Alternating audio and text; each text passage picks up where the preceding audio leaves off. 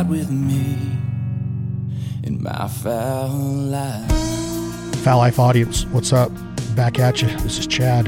Another episode of the Fowl Life podcast. Today's episode, as always, brought to you by our friends at Gerber Gear. Stay sharp, America. Get your knife out, cut some meat off of the bone, build a boat blind, get some concealment on one of those pea fields, uh, I would say in Saskatchewan, but we're not allowed to go there this year. So maybe we will do it on a cornfield in North Dakota or some sugar beets right outside of Billings, Montana on the Yellowstone River. I love hunting mallard ducks up there. I hope you guys are having a great kickoff to the season. Today's episode of the podcast is also brought to you by our friends at Nutrien Ag Solutions. This is how America grows. This is what farmers are all about. Ranchers are all about sustainability, cropland, America. Starting up a combine. I often think about how many farmers farmers are starting their days when we're still cuddled up with our pillows at four in the morning, five in the morning out here west.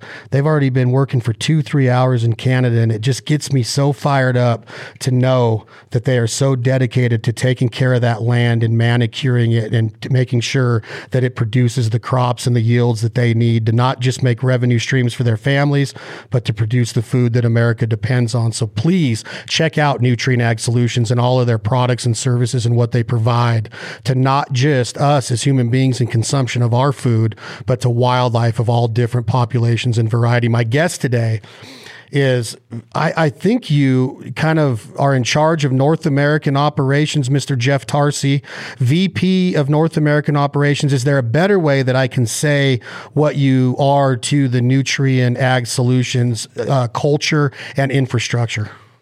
No, I think you did a uh, you did a pretty good job on a day to day basis. Uh, I am responsible for all of our retail operations in North America, and so obviously that's the U.S.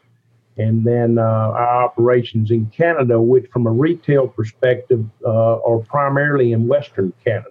And uh, so, you know, basically you got probably 250 roughly retail locations in, in Canada and, and, and just over 900 in the U.S. So we got a lot going on on a daily basis, and uh, it's a lot to look over on any given day. Are you a do you come from a farming background yourself, or I assume your education was in some type of of you know agricultural background that some of our a lot a lot of our campuses across the country do offer. But do you come from any actual American farming roots yourself? I do. I, I you can probably listeners can probably detect I have a very uh, thick Southern accent. Uh, kind of a little bit of a story behind that. I, I, I grew up in Cleveland, Mississippi, which is in the heart of the Mississippi Delta, and uh, about two hours south of, of Memphis. Uh, I'm the grandson of of, uh, of Italian immigrants, uh, however, and uh, and so we grew up in a you know with around a couple 200 Italian families there in the Mississippi Delta. We grew up. Both of my grandparents farmed, and and my dad farmed, and uh, and and my grandmother's uh, owned dry goods stores in that area, and I love to farm. And I went to college. Uh, I majored in agricultural economics at Mississippi State University. I had no intent getting out of college of doing anything but farming.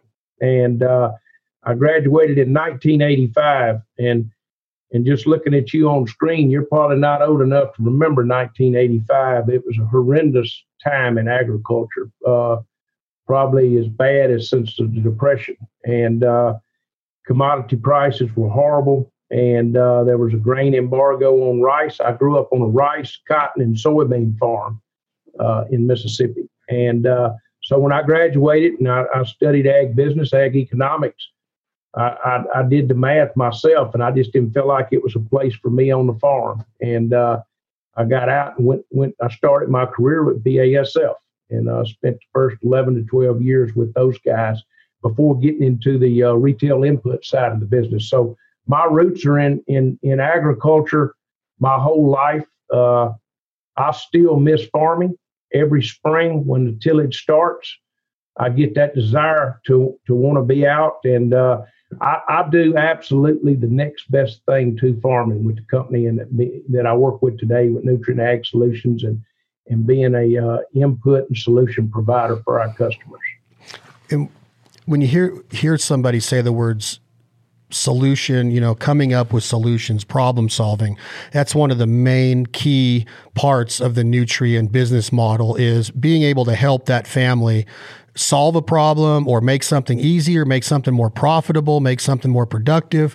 When you start talking about years like 1985, and I, I was young, but I was alive, and I do remember a lot of the good parts of the 80s. You hear a lot of things, and President Reagan's in office, and you also have a, a huge, uh, there's a lot of stuff going on worldwide. You very rarely hear anybody talk about that that was a terrible agricultural year for America. With that being said, Jeff, um, my dad was a union plumber. When it came time to be laid off as a union plumber, our family suffered. The income goes away, unemployment starts. It was a, it was a, it was a hard time for our family, right? as you encountered your grandfathers and your dad and all of the customers that you talk to on a daily basis, how how much does stress play a role in the mindset of an American farmer? You got to you got to have rain, you got to have government sustainability, you got to have some you know stuff help, and you got to have recovery programs. It, do these men that seem so free willed and so just hey we're living off the land and we're relaxed and we love petting our our dogs and eat drinking our coffee with our wives in the morning on a big porch there's got to be a lot of stress that comes with it isn't there? Well there is. And and i always say that number one we're we're very fortunate in in north america. Uh, I, I think that we have that that our our customers and our farmers are just tremendous at what they do. They they really do an exceptional job on a on maximizing their yields and their efforts on a on a per acre basis with it. But look, there's a lot of stress that comes with that, and I always say that that farmers are internal optimists. And look, I've had the luxury of working all over the world when it pertains to agriculture. I've spent a lot of time in South America, Brazil, Argentina, Chile, Uruguay, uh, Australia, New Zealand. And you know, it doesn't matter what geography you come from. A farmer is a farmer. When you when you get the accent's different, as mine is different from when you go into the Midwest, and it's different when you go to Australia. But how those guys think and and their internal optimism is always the same and and and how they handle stress and and look it's a agriculture is a stressful business and uh, i don't make light of that at all but the, the, like you said when you started the show, these these guys start their mornings before daylight uh, a lot a lot of months of the year, and they and they shut their night they shut their evenings off after dark uh, a lot of months of the year, and they just put so much work and blood, sweat, and tears into what they do. And but the biggest thing is the pride they take in what they do. You know, if you think about it, what more fulfilling job can you have then when you wake up every morning and you go to work, And it is your responsibility to help feed all the human beings on this planet.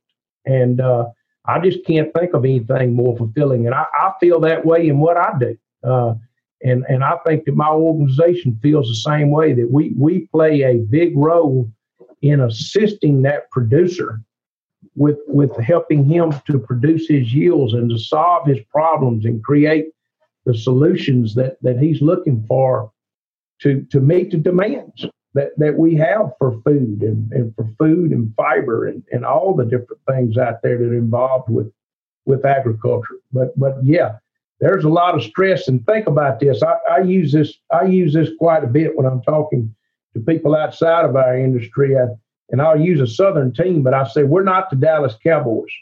We do not have a retractable roof over our business our roof is open 24 7. And we get up in the morning, you know, an hour later from what we start with, there can be drastic differences, and most days there are. And so there's so many variables that, that our customers have to deal with, and so many variables that, that my team has to deal with in providing those solutions with it. It's truly a unique business. I think you would agree, being an outdoorsman and such, just just how unique it is and what a challenge it is. I, I, can see like that's the word that comes to mind the most is challenge, and where I where I want to go with that, Mr. Jeff, is uh, we duck hunt which has a huge bit, you know, we depend on farmers just in the nature of our business, in the nature of our livelihood, in the nature of our culture and what we do to, to see mallard ducks or Canada geese do what they do or speckle bellies over a rice field in the Sacramento Delta or, or any, anything that we get to do. Farming plays a role in a whitetail and a turkey and a rodent and a predator and a duck and a goose. It's crazy the challenges that come with getting that crop to the way it is. And it seems like evolution has become so evident in farming. I'd say over the last, in my opinion, over the last decade with the way combines work now and the way planting goes and the way that the harvest rolls and the way that, that nut guys can get the almonds and the walnuts off the trees now. It's crazy compared to what it was 10, 15 years ago.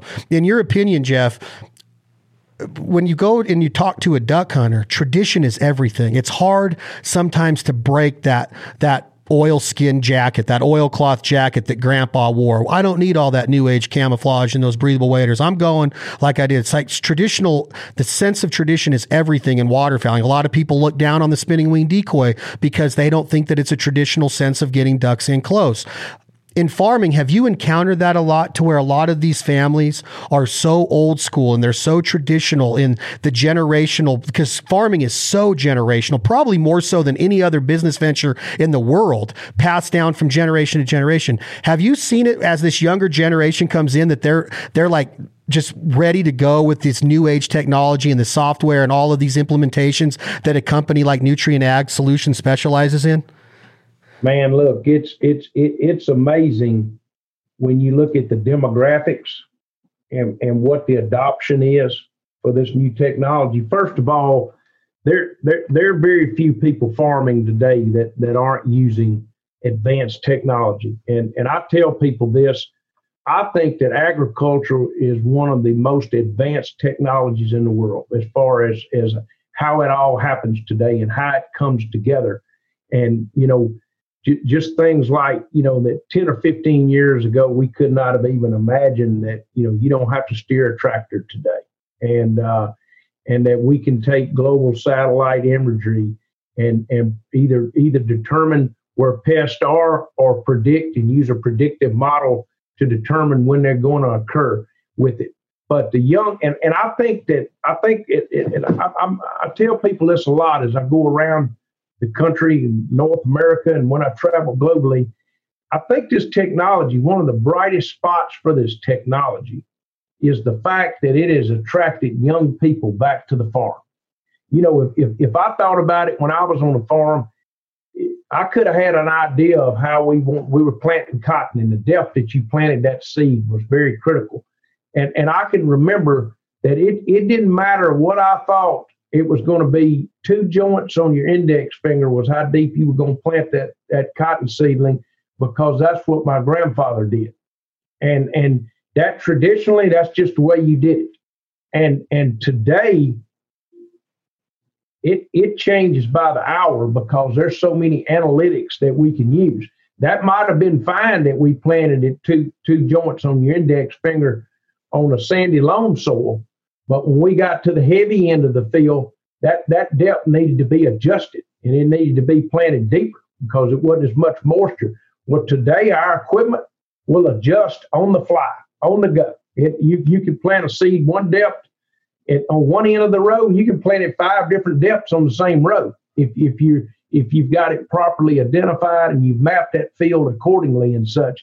And so there, th- th- this technology is attracting younger people back to the farm. But I'm going to tell you, it just doesn't stop with young people. Uh, look, a lot of my friends, my best friends today, all farm, and uh, back in the area that I'm from. And look, what what they use their iPhone for today, and and what they most of them have a, a tablet mounted on their dash where they're they're watching where their tractors are running. They're looking at the miles per hour they're running. They're looking at the depth that they're, if they're plowing, that they're or if they're seeding, or if they're harvesting, the speed and how much yield is coming in at any point in time.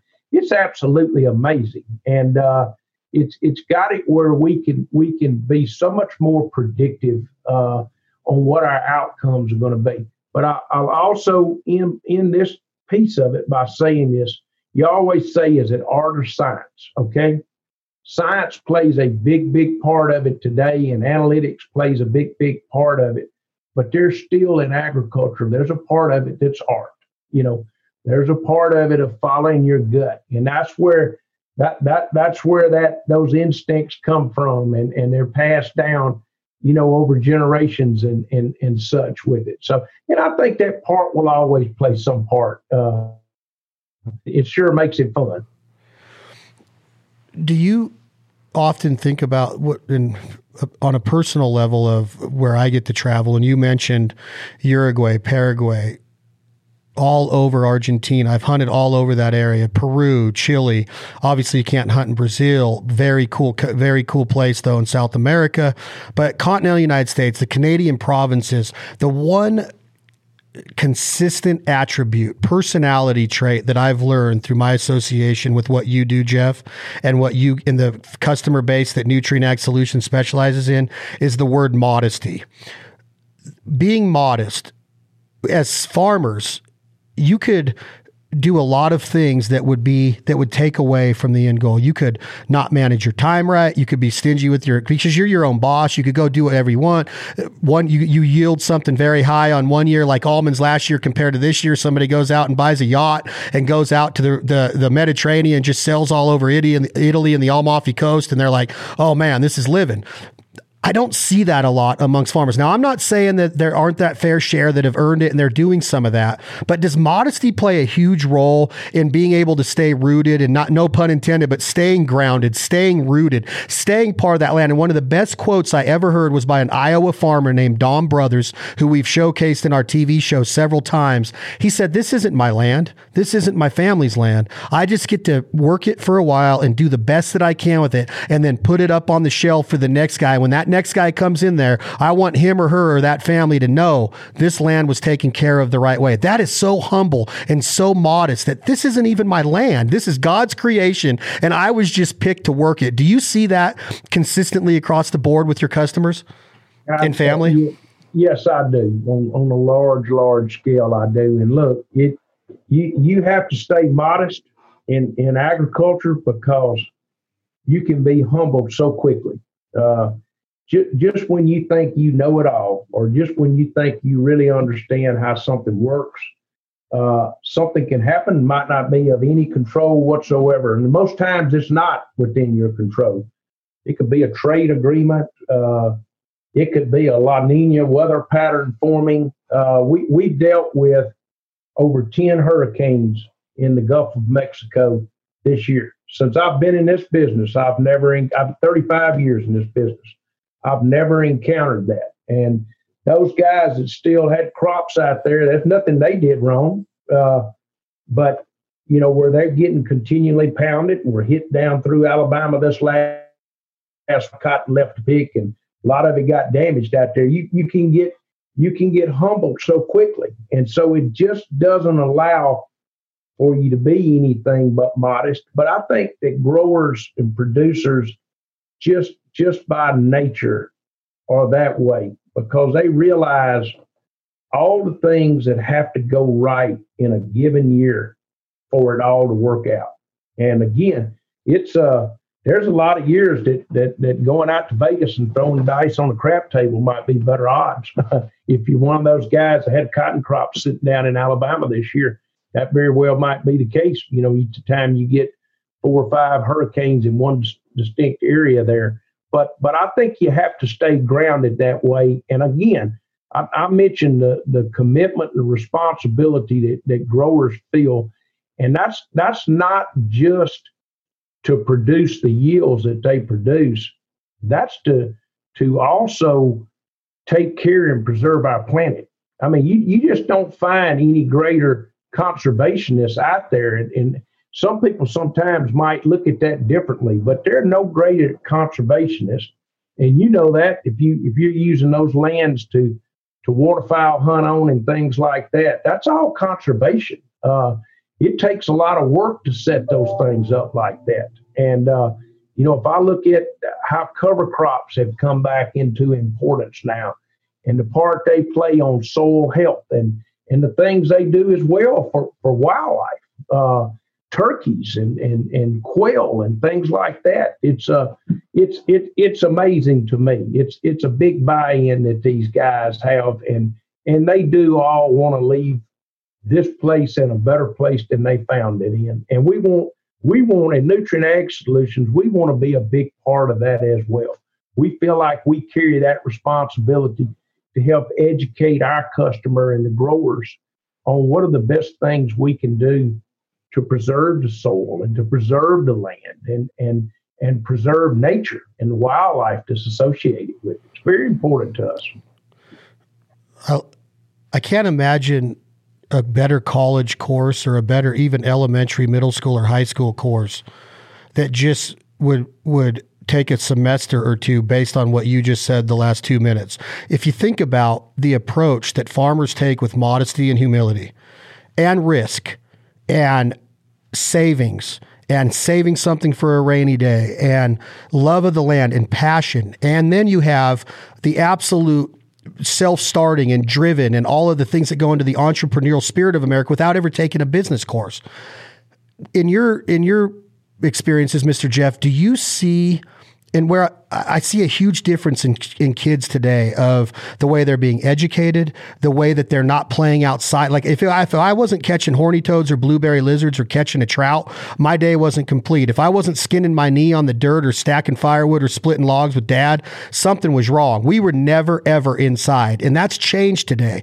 Has it changed in the farming community, in your opinion, the way that farming families are raising their kids for the next generation, or is that one area of our community and our society in this country that we can depend on that things are still staying real and still staying relative to the way they're supposed to be, in my opinion? I think that's probably one one area that that you don't see that change in because look, work the work is never com- you, you know that work is never completed on a farm. There, there there's not any hour of any day that there's not something you can be doing on a farm. And uh, and and so and, and look, labor labor is, uh, uh, that's one of the problem areas uh, with our growers today. I think a lot of our growers would even even maybe choose to be even bigger than they are in some cases if it wasn't for the difficulty in finding labor. So a lot of these families are using their kids. There, there, there, there there's no gender uh, preferences on a farm, uh, uh nor in our business uh, husbands, wives, daughters, it doesn't make any difference. Uh, everyone pitches in and works on these farms. And look, I'm I'm guilty of the same thing when, when I think about it. I, I grew up on a farm and both grandparents farming. Uh, you know, when the time I was eight years old, I was in the field all day, and uh, and and I've always told people this: the greatest gift that my father ever gave me, and he he's deceased now, but the greatest thing he ever gave me was he taught me how to work. And I mean, he taught me how to work hard. And, uh, and every job I ever had since I left the farm was the easiest job I ever had. and so it's, uh, that, that's the great thing. And look, for like my kids and, and me being raised that way, but in the career I had in, in being raised in, in the city and not on the farm, I, I didn't get to expose my kids to that kind of work. Uh, I wanted to, but I, I didn't get to. And uh, but I talked about it an awful lot. And, and, my you know my wife and I set examples, you know, for working hard because we're, we're two very hard working people on it. But if I'd had my preference, I would have much much rather have have talked them those things out on the farm because uh, you can use them. That that that school of hard knocks that can be used in any industry. I don't care which industry it is uh, on it. Do you think that your kids would have had an easier time understanding? Because my pops always said the same thing. He's deceased too now, but he always said, "You're put on this earth to work. Your work ethic is what you got. Yes, family." Is everything, but you got to provide for that family, and you cannot provide for them the correct way without a work ethic. And and I and I the more, the older I get, and the more mature I get, Mister Jeff, I see it more and more every day of what work ethic means and how easy that is to get away today when we have an instant babysitter with this tablet, or we have we can get away and you you go on the road for a certain amount of time, and you have a, your wife there raising the kids. My question is would it have been easier to raise them work ethic wise, to instill that on the farm? Did it? Do you think it was more difficult when you got away from the farm? You still work your butt off every day for Nutrien, and you're growing this livelihood for your family and taking care of them. But did you guys have a, a more difficult time instilling work ethic based on just being able to tell stories of the farm and not actually being on the farm? I, I, I think I think so. Is is is getting a uh, you know because the, the, the best live example is is uh, being out being out in a rice paddy in, in uh, July and it, it's 100 degrees and there's no air blowing and and, uh, you know, water. It, it, there's it's hard to explain that to somebody with a shovel on your back. It's it's really hard to explain to somebody what that's like and and how you make it through each day like that. So to be able to replicate that is difficult. But again, if you set the right examples and and look I don't work hard physically these days. Uh, not not not like I did on a farm. Uh, I have to work hard mentally, uh, probably even more so.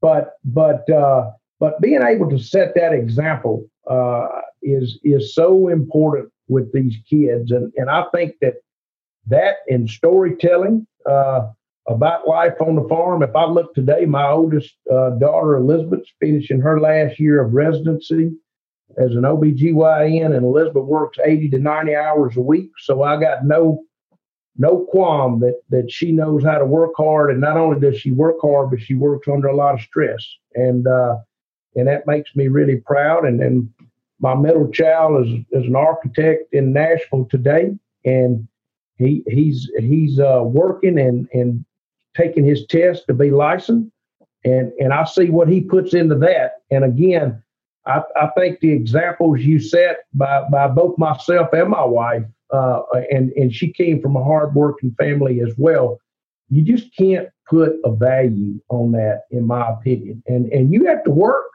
You have to work at finding things. That's what I told somebody.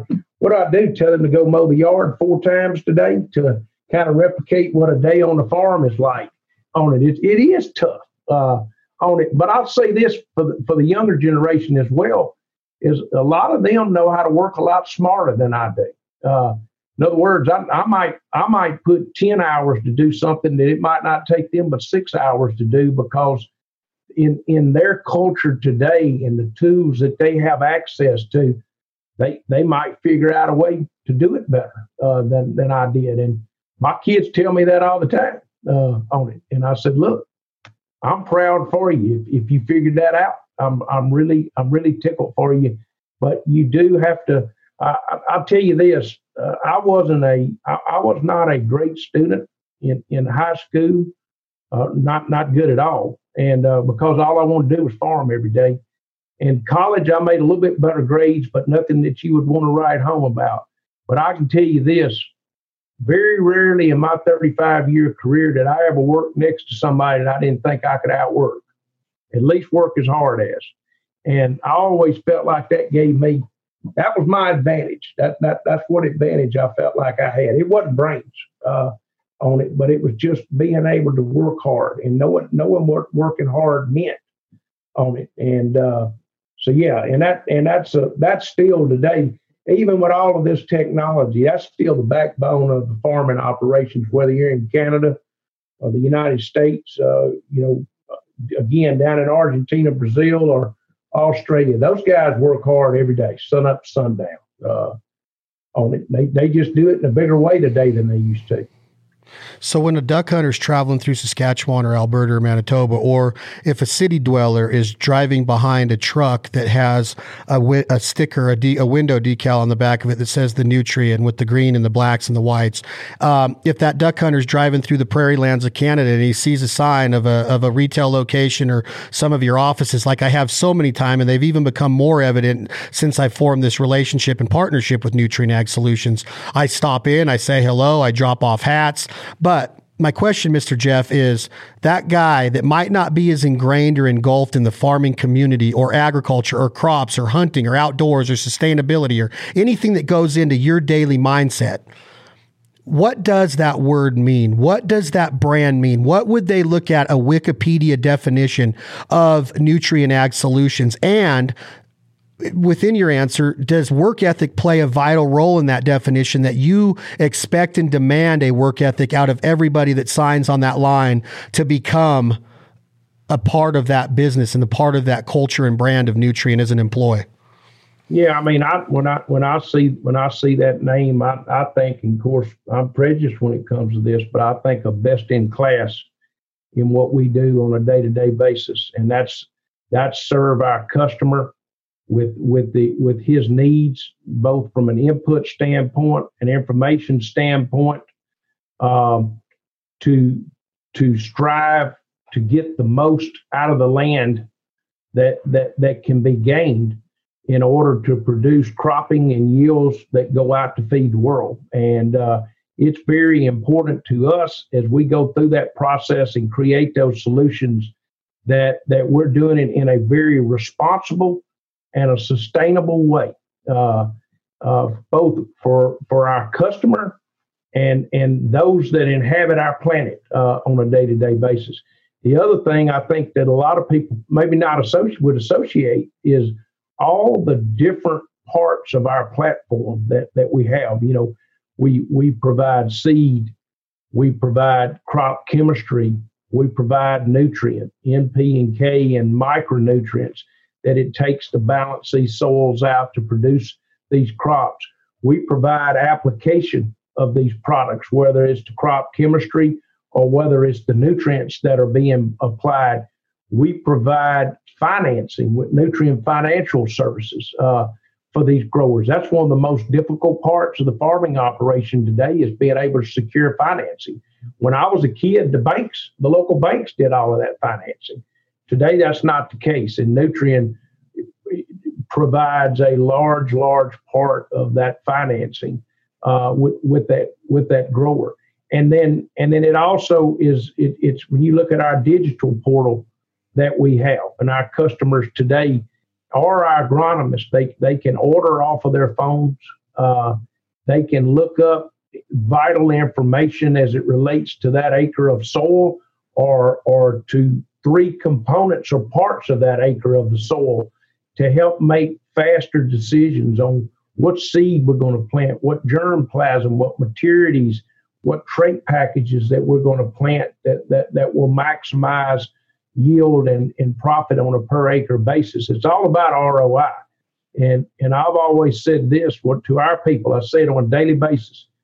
If we make our customers successful, we'll be successful in what we're doing. And let me tell you, our hours run right with the growers. Uh, they run right with the growers. You know, we're today, you know, as I speak across the Midwest, we've got some actually favorable weather uh, across those corn producing states, and uh, we're applying we're applying P and K, uh, potash and phosphates. Uh, we're knifing in anhydrous ammonia today, and we'll go. Some of those rigs we might run all night tonight uh, is because we got a very narrow window normally to get this stuff done uh, with it. And so we, we, we play a vital part. So when they look, I'd, I'd rather them look at a crop and look at what's taking place on that on that field and then associating that with Nutrien ag solutions and their ability to provide those inputs for that grower so that he can then take it and produce what you're seeing visibly from a cropping standpoint. And then as you take it a step further of the services and products that Nutrien provides, and I'm talking like some really like in-depth things of farm management. That's what I see on it is like there is such an advantage. And I do want to get into the word competition in, in a second, but a step further, Mr. Jeff Tarsi, is what does that crop actually become that we may take for granted on a daily basis from a hamburger bun to a Wendy's French fry to a Budweiser beer to a Jack Daniels highball to a the best filet mignon that you could eat raised on the best whether it was corn or wheat or you know these different uh, high protein diets that our beef is being fed. Deer farms now, deer antler growth is all based on nutrition of these crops and these these these different mixtures and these proprietary blends. Um, think about as Americans only, just this continental United States, take Hawaii and Alaska out of it even. We're talking 48 states continentally here. What do we take for granted on a daily basis as we drive by these farmlands and these rural areas of what they are actually doing? It's almost like my whole view on 18 wheelers that, oh my gosh, they just take up the road and they take forever to climb an incline. And I'm like, no, they are literally moving America for us. This is how our supply and demand chain is routed through our through our areas of this country. I, I try to look at everything in a way like that of what is that cropland and that farm actually doing in the big picture. We don't go anywhere in this country without farming and at, without ranching. And that's kind of the point of what I want to be the a, a small a small voice of Mr. Jeff is like look at what farmers are doing daily to ensure that our families are taken care of. It's easy to take that for granted. Would you agree? It is. And look, when I when I think about it, you know, the, the things I think we take for granted, I know we take for granted is that number one, we got one of the safest food supplies in the world. Okay. So when you're looking out and driving by and and analyzing what these guys are doing, you can go to bed at night and you can feel comfortable that you have a very, very safe food chain. And you, whether you're feeding your infants on, up to you're at, you're at the end of life from an age standpoint on it, you've got safe and good food that's high in protein uh, with it. Uh, while those crops are growing, those crops are sequestering carbon, which is a big, you know, phrase word today is carbon sequestration. And, and so those crops are, are, are capturing carbon out of out of the air, which is, is making for a more green environment and, and, a, and a better a better and more suitable planet. Um, I always think when you step out the shower in the morning, what's the first thing you grab? A towel, okay? Or when you step in a shower, what's the first thing you grab? A wash rag. Well, there's about a 98% chance that that's made out of cotton. It's made out of fiber. Uh, when when you get dried off and you get dressed and you pull a pair of blue jeans on, that's made out of cotton uh, on it. And so I, I like to spend time when when I have time. I like to go into the school systems and I like to educate the kids. And I don't mean high school kids. You got to start early with these kids and some of these STEM programs. You know, first, second, third grade. And and so because these kids today, because so such a small part of our population now has ever come from a farm, most people don't even realize where their food came from. Most people don't realize those blue jeans, what went in it, what went in that blue jean to produce it. Uh, and so I love going to schools and and and, and telling that story. Uh, you know, if you look at California uh, and and you look at some some of the counties out there uh, in California, they grow over 270 crops in in one county. Uh, just amazing, and and how much of our food comes from that state, whether it's your almonds, your peaches, your pears, your apples, your grapes, and those type things. Your, your right, your rice, your olives. I mean, it's nonstop. Onions, tomatoes, olives, like you just said. It's absolutely amazing uh, what's produced and the technology that's used over there to to produce those crops. But we do. I, I think we probably look. They've always come. I don't want to say the word they've come easy for us, but if we compare it to some other countries, they, it's come pretty easy for us to clothe ourselves and to feed ourselves. And so we likely do take it a bit for granted in how all of that how all of that occurs and just what goes into make it when you walk in your grocery store and, and you see that fresh produce, you know, do you realize that just in some in some instances, just 24 hours ago it was in the field. That's how fresh it is. And that's how great the technology is once it's harvested they flash freeze it or chill it and get it straight to the grocery store. All those strawberries now year round uh, that that we can enjoy and that are good for our diets, you know, as well. Uh, on it, just just amazing, Re- really amazing when you stop and think about it. Personally, Mr. Jeff Tarsi, do you do you experience the peaks and the valleys with all of your farming friends and customers that you know personally? Like, for example, highest yields in a long, long time in almonds and almonds, whatever you want to call them. You got to get it right in a lot of instances when you're out in California. Yeah. Highest yield in lots of years, but lowest buy price in a lots of years. Do you feel that hit with them? How personal do you wear it on the chin? And then how personal do you raise your hands in celebration and toast that cold beer at the local bar, which is a great part of the farming community of being able to go to a bake sale or a fair or a parade back pre COVID this year. And hopefully we're back there sooner than later. But how much do you personally wear it and take it on the chin with the, the highs and the lows? From me personally, I wear it sometimes my family tells me I wear it too strong. Okay. And again, I think it goes back to to my being raised on a farm and and and how involved I was in our farm and and knowing the stress level when things when pricing wasn't good or when the weather wasn't cooperating. But look, we wear it every single day. We're, we're with our customers. Sometimes we're with our customers multiple times a day look, when they're feeling good, we're feeling good.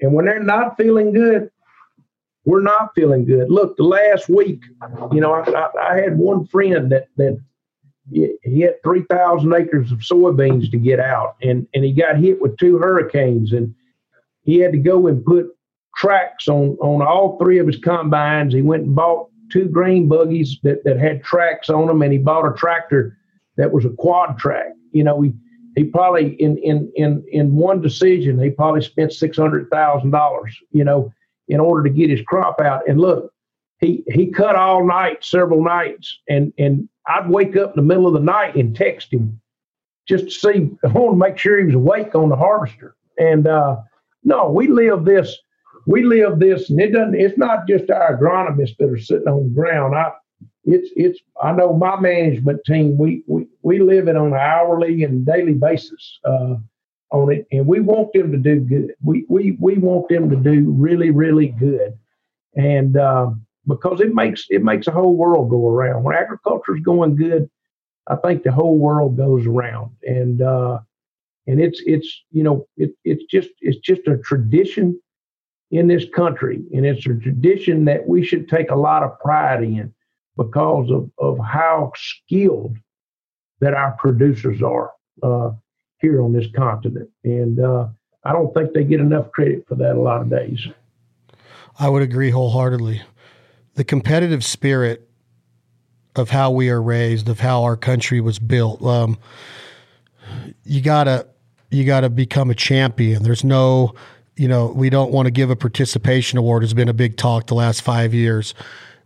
We you drive by a decoy spread and what I do, and you're always like, man, I wonder what they're doing down the road. Hopefully, we look better. Hopefully, we're moving better. Hopefully, we did better this year than our neighbor did. We want to be able to say that we piled them up more. It doesn't make sense. It's it's not what we're supposed to be in it for. Is farming? I'm going back to my question on how kids are raised there and work ethic, and, and that's one place where there's not a lot of change. Is com- competition play a role? Is it just personal competitiveness between them and their psyche, and they want that land to produce the best they can get it, or and where does how does Nutrien fit into this? Because you might have you might have the Smiths right here on the corner of uh, you know the corner of this place in, in in North Dakota or Kansas, and then right down the road you have the Albers family that are growing the same crops. They're both Nutrien customers. Are you a cheerleader for both? Do they meet and shake hands and hope the best for each other? Or is there ever that sense in a farmer's head of like, oh man, my land's going to whip your land's butt this year? I don't see that. Or does that question even make sense? No, look, look, and, and you know, to, to me, there's not a more personable community than a farming community. And, and, you know, you let somebody get down and, and you watch how many pieces of implement show up to help that person get a crop out. And I, I know of no industry, no other industry like that. Now, to be the best at what you're going to do, you you got to have a spirit of competition, and uh, and and and our growers are very competitive in in in my opinion, and uh, and and I you know I think they do it in fun. I don't think they do it in in spite or anything like that, but they're they're very competitive. And look, I learned from a very when I first got out of college and and, and got out with BASF and was, was working on farms and calling on people, walking crops, making recommendations at that time. I learned real quickly that, that a lot of growers don't want you going to the next farm and telling what they're doing on their farm. And and I, I learned that the hard way one time uh, with a customer, and uh, I never forgot it. But that's their that that that farm and that crop that's their work of art. Okay, and they don't want anybody to see their canvas until it's done. Uh, in in a lot of cases, and uh, now if they want to call each other and share it, that's great. But I, I, I, and I think our agronomists would be the same way. You kind of keep what goes on on this farm separate than that other farm uh, on it. And again, if, if they give you permission to talk about what somebody else is doing, then then you do that. But you also respect the fact that that heck, they got trade secrets on each of these farms. And and look, nobody farms the same way. Uh, uh, we, we have customers that are high, high, high input farms, and they have to have tremendous yields to support the amount of inputs. And we got some that don't farm to the same input level, and maybe their yield requirements are not as high. And, you know, doesn't make it doesn't mean that they both aren't successful from that standpoint. But we respect all of that, and uh, again, I think every day you get up, if you didn't have anything to compete against. Uh, it kind of be hard to get up with that same pizzazz and that that same uh, rotor that rotor turning as fast as it would turn, or your engine turning as fast as it can turn. I I know in our business, uh, look, we, we we got some great competitors out there that we compete against, and and I like competing. Uh, and I, I take my hat off when I see one of them do something really good, and uh, I feel really proud the many times a year that I know that we do things in, in an excellent way. So it's I don't know any industry that would be different than that. Really don't. I love it. If I'm a high school principal or a PhD professor at a college business campus, entrepreneurial spirit of America, business, getting ready to go out into the workforce per se, Mr. Jeff, and make our own money now. I ask you to come speak to my classes in high school or college, and maybe even a master's program, uh, you know, an upper level class or or or program to where they're getting ready to graduate with a PhD or even a you know or a doctorate. What would you say if the question was poised as American money earners, American workforce going out into our the world now in real society, out of mom and dad's roof, out from under it? How do we support the American farmer? What are different ways that we can ensure that we are supporting the American farmer? Is there certain things to look for at the mall, at the grocery store? Does it have to say made in America? I don't think it does because we do sell sell to overseas with, you know, with imports and exports and that that program. How can we support the American farmer, Mr. Jeff, if you were going to give a speech on that? I think primarily the biggest thing that, that, that most can do is educate themselves on what the American farmer does. Uh, that's that's the part today that's that that's missing out there. Understand the role that he carries and understand the importance that it plays and and understand some of the regulations that that that come across. It's a very, very heavy regulated industry today and not a lot of people understand the, the regulations that our growers have to work across. So understand the politics of it as well as and when you go to vote, uh, uh, understand what, what your politicians stand for and in what way that they support the American farmer as as well uh, on, on that piece of it. But but the main thing is just, educate yourself to what they do. Look, more than likely, if you're going in a grocery store, you're supporting American farmer every day. Most of our produce is fresh. Most of it's coming from this country. Uh, um, I like to. Um, I mean, if I'm, I love fried catfish, and if I buy fried catfish, I I try to buy it. It's got a label that says U.S. raised catfish uh, uh, on it, and so I do look for those types of things because I know the care and the time that goes into and how they farm how they farm them uh, and and such. But uh, know know and teach your kids as well about the role that the American farmer plays and the importance of agriculture and the importance of it on our economy. It's it's huge. Uh, you know that that that agricultural sector is a huge part of our economy. That's why when we had this outbreak of COVID in March, that that everybody agriculture was deemed an essential business. Uh, I mean, look, that's how we feed people. That that's how we clothe people. And so we took a lot of pride at Nutrien Ag Solutions that that that our business was deemed an essential business. And and our people on the front lines, I can't think enough that, that showed up every single day uh, and had to follow vigorous protocols in order to keep themselves safe and to keep our customers safe. And we had to do some things this year that we would have never ever even thought about doing and prohibiting people coming into our offices. And we'll have to do that this fall as well as we see some spikes taking place. But that's all to make sure that we keep our employees that service our customers well. And even more importantly, we keep our customers well so that they can keep doing the things that, that, that they're doing out there. Man, I don't know I don't know of a better education process back to what we talked about also of what a better way to learn of living off the land and being responsible and taking care of things to where you it's almost like if you get permission on a farmer's land Mr. Jeff one of the things that we stress the most closing gates leaving the land look better than when we got there picking up all of your shotgun holes making sure that everything's put back no littering no trash left out there this is this is the pride in this we don't even own this land but according to the farmers neither neither neither do they, even though it is maybe owned a little bit by the bank still, but it is part of their family heirloom or a generational practice.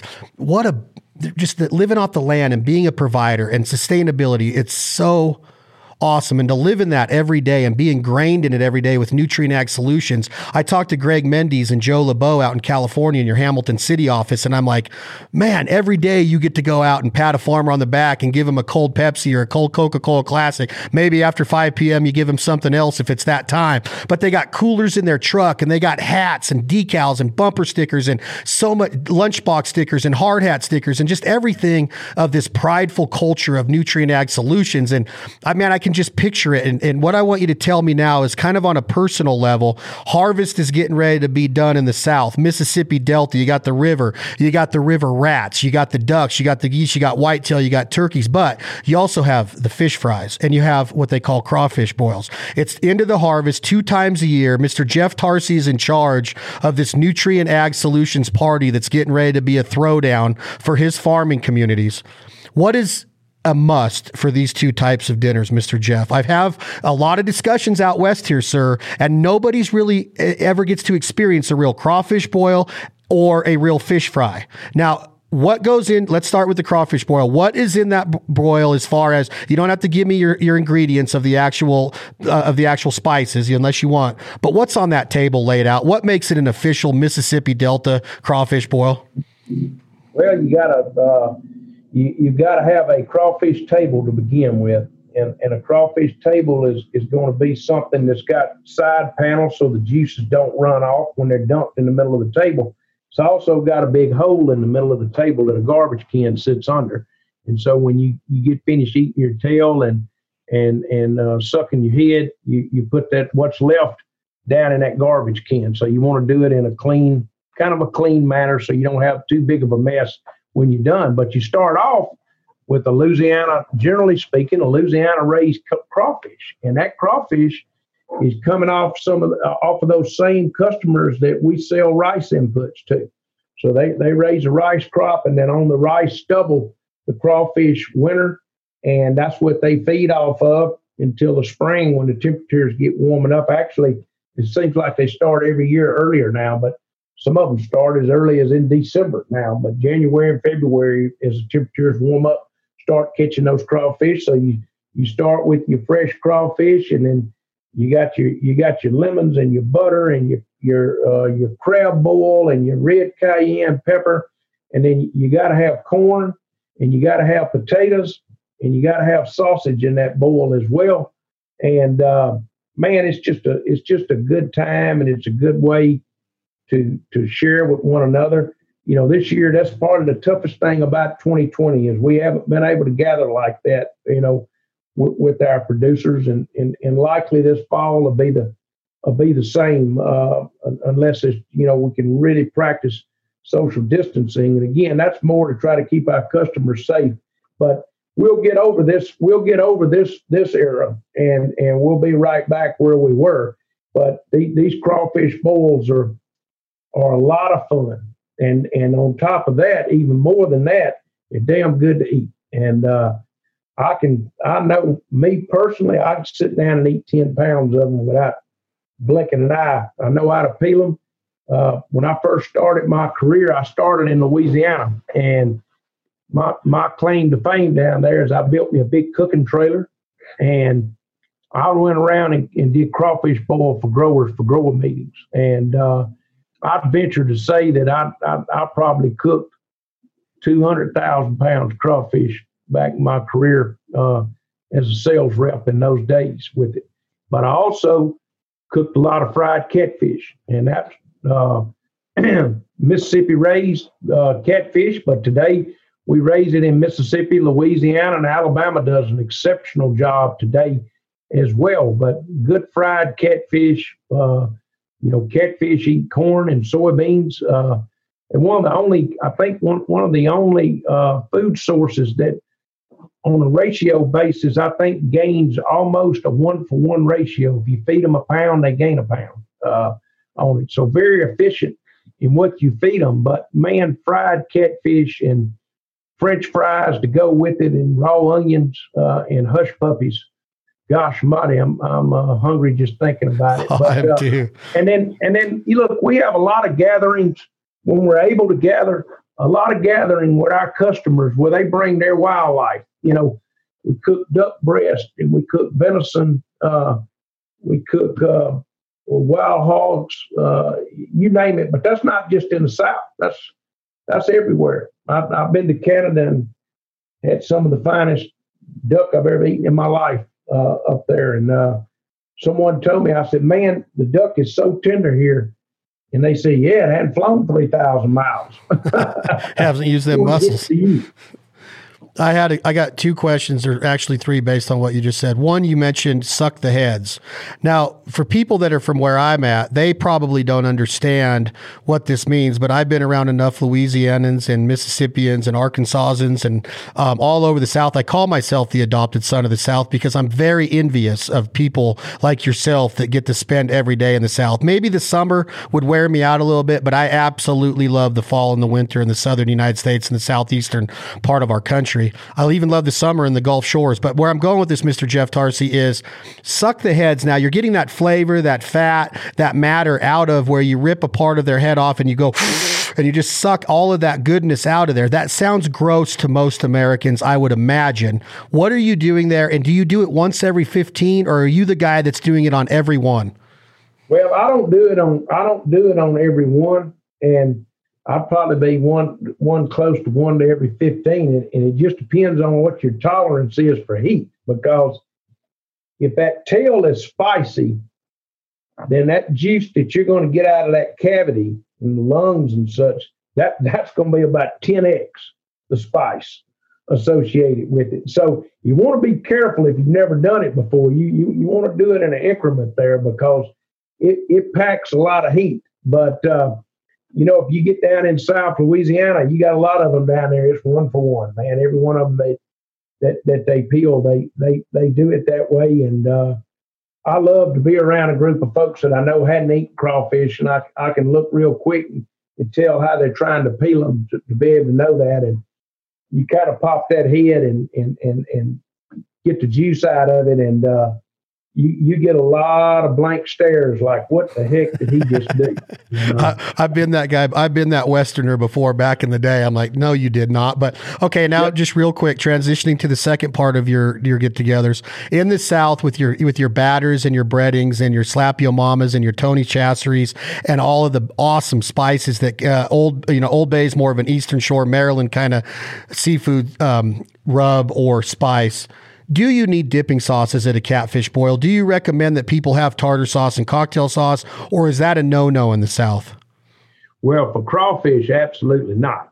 Uh, you got to dip that crawfish tail in something. You didn't do something right cooking it. Uh, catfish, um, you know, I'm a, I'm a ketchup guy if I'm eating uh, catfish. Uh, some people like, like tartar. I'm not a big tartar sauce fan, but uh, but but I, I like ketchup. Uh, if you got if you got catfish on the plate and you got hush puppies, they're good in ketchup as well uh, with it. But uh, definitely not crawfish. Now, now, if you fried a crawfish tail, you might want to uh, dip it in some kind of cocktail sauce. But uh, man, there's no better way to eat them than boiled, uh, in my opinion if everything that we just named in your Louisiana, Mississippi crawfish boil and your fish fries 100% of the ingredients in that overall experience is brought to you by the American farmer from the potatoes to the lemons to you name it. The sausages are from a ranch that was raised on some type of crop with their pigs or their hogs or whatever type of sausage it is. It just, that is so cool to me that every aspect, and now you're actually having a boil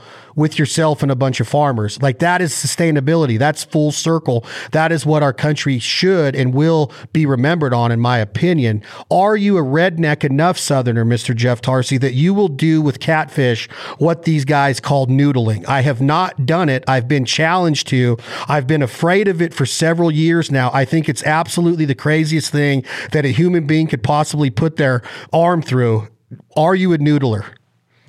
Well, I'm not. I'm not a noodler today. I've got a lot of friends that when I was younger that uh, that did noodle. I've been in the boat while this noodling occurred. Uh, I never liked the opportunity of reaching down there and taking the chance of get too many water moccasins down here. But uh, man, they, these guys, there, there's no guys and girls. There's no fear uh, among the noodling uh, group out there, and that that's amazing to me what they pull out of those stumps and holes and and things like that uh, with it. But uh, I, uh, I, I, I, I was always I, I grew up around on, on, a rice farm that always had an ample supply of snakes, so I was always a little bit nervous when it came to that side of it uh, from that perspective. I see a football helmet behind you. I assume it's Ole Miss or it's Mississippi State. I can't really make out the logo, but I think the color might is it is it a Mississippi team? I can assure you it's not Ole Miss helmet. Uh, and my Ole Miss fans won't they, they won't take that and my Ole Miss friends won't take that the wrong way. Uh, I'm a Mississippi State guy. Uh, my dad went to Mississippi State. I went to Mississippi State. I put uh, two kids through Mississippi State, and I got one more to put through there. And uh, dang it, I, I, love my university, and and I, I, I love it because it gave me such a good background for agriculture. And and anytime I go over there, and I do go over some and speak to the students, uh, I'm always the first to tell them that that I owe so much to to the school for the agriculture background that that it gave me in all these schools, no matter who they are. Uh, the areas that they that, that that they have expertise in and what they do to get get our kids ready to go out in the world and, and compete, you know, on a global basis. Uh, take my hat off to all of them. Well, let's end it on that note, Mr. Jeff Tarsi. If a if a 18 year old boy or girl hears this and they want to go to the next level, they get all of their, you know, all of their standard credits out of the way. What specialized course is the hot one to get in right now to go into agriculture, farming? What you do? What would you what what direction would you aim that student in in today's society in 2020? Well, first of all, I think you can never go wrong with with getting as much background in financing as you can. It's a high stakes game, okay? Agriculture is a high stakes game, so understanding financing. Uh, to me is is very very critical. Secondly, don't shy away, but run to technology. Uh, so if you're you're in college and you you got a global positioning type course that you can take, satellite imagery type course, or or just a course that that deals with precision agriculture, or or digital as a whole. You know, run and absorb yourself in those courses because that's going to be the future uh, of of agriculture. And then last but not least, don't don't ever get too far away from plant science. Uh, you know, there, there's so much there to learn plant science and soils and things like that. But you know, you you you can't you you can't do it all. I think it's good to have a a background in a lot of those things I just mentioned. But but my advice: find you an area that you really like. I mean, that you have a passion for. So if it's finance side of it, then, then go deep dive on the finance side of it. We, we need finance people out there. But if it's if it's the agronomy side of it, or if it's the technology side of it. Find what really makes you warm inside. And that's where you need to gravitate to because look, you need to love what you're doing. And I tell people this all day long, even people my age. Do you, I ask them, do you love what you're doing? If you don't love what you're doing, man, life's too short. Go find something that you do love and go do it. That's that's what uh, that, that, that that's my message. Uh, I like to work in agriculture. I'm passionate about it, and I'm thankful every day that I work in it. And when I'm not working in agriculture, I like to go and enjoy. I'm a sportsman myself, an avid outdoorsman sportsman. Uh, I love going to walk on my land and look at the turkeys, and I like to look at the deer and and things like that, and uh, just be appreciative of of you know the environment that we live in, and let's all work together to make it better for the next generation. Very well said. And I would also like to take this opportunity to invite myself to be in that truck with you during duck season in Arkansas or Mississippi or Louisiana. Drive around after a hunt and look at ducks, scouting for the next day, visiting some of the Nutrien farming community, customers and friends that you've acquired over your experiences and tenure with the company and brand. And then maybe participating in one of these catfish fries or some other type of southern meal. It might be biscuits and gravy. It might even be what we called fried bologna that we don't see out west very often. Uh, yeah. Grits are a southern staple. I've been able and I'm humbled to say say had some of the best that I think could ever be cooked. But again, I know that there's so many great Southern cooks. Mr. Jeff, thank you so much for your time. And I look forward to shaking your hand one day and uh, hunting a duck and eating a catfish and shaking hands with an American farmer and saying thank you. Thank you, buddy. I enjoyed it. I enjoyed you, my man. That's been Mr. Jeff Tarsi, Nutrien Ag Solutions. Please support America's farmers. That's exactly how I'm going to leave it today. Say hello and say thank you to our American farmers. No matter where you're at in this world, they're out there. I appreciate your time, Mr. Jeff Tarsi. Thank you for the partnership, Nutrien Ag Solutions and Gerber Gear. This is Chad Belding. This has been another episode of the Fowl Life Podcast. Tom, hit that button, please. This is 2 a.m. Logic. The song is called My Fowl Life. Y'all take care.